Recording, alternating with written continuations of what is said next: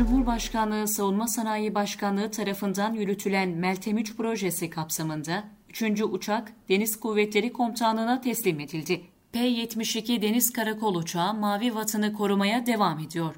Türkiye Cumhuriyeti Cumhurbaşkanlığı Savunma Sanayi Başkanlığı tarafından yürütülen Meltem 3 projesi kapsamında envantere yeni uçaklar dahil edilmeye devam ediyor.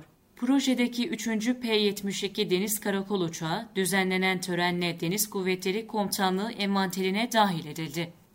Milli Savunma Bakanlığı resmi Twitter hesabından yapılan açıklamada, Meltem 3 projesinin 3. uçağı İtalya ve Kocaeli'nde icra edilen yer ve uçuş testlerine mütakip 4 Mayıs 2021'de Deniz Kuvvetlerimizin envanterine alındığı ifadeleri yer aldı. Müşterinin SSB, son kullanıcının Deniz Kuvvetleri Komutanlığı olduğu projede Leonardo firması ana yüklenici olup, TUSAŞ Leonardo firmasının alt yüklenicisi olarak görev alıyor.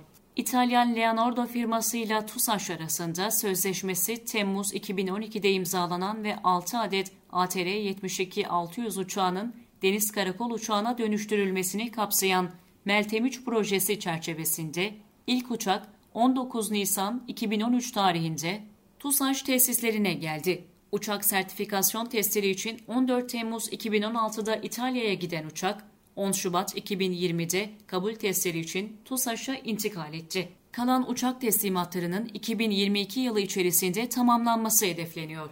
Programda detay parça üretimi, uçak modifikasyonu, malzeme tedariki, yer ve uçuş testleri desteği ve entegre lojistik destek aktiviteleri TUSAŞ tarafından gerçekleştiriliyor.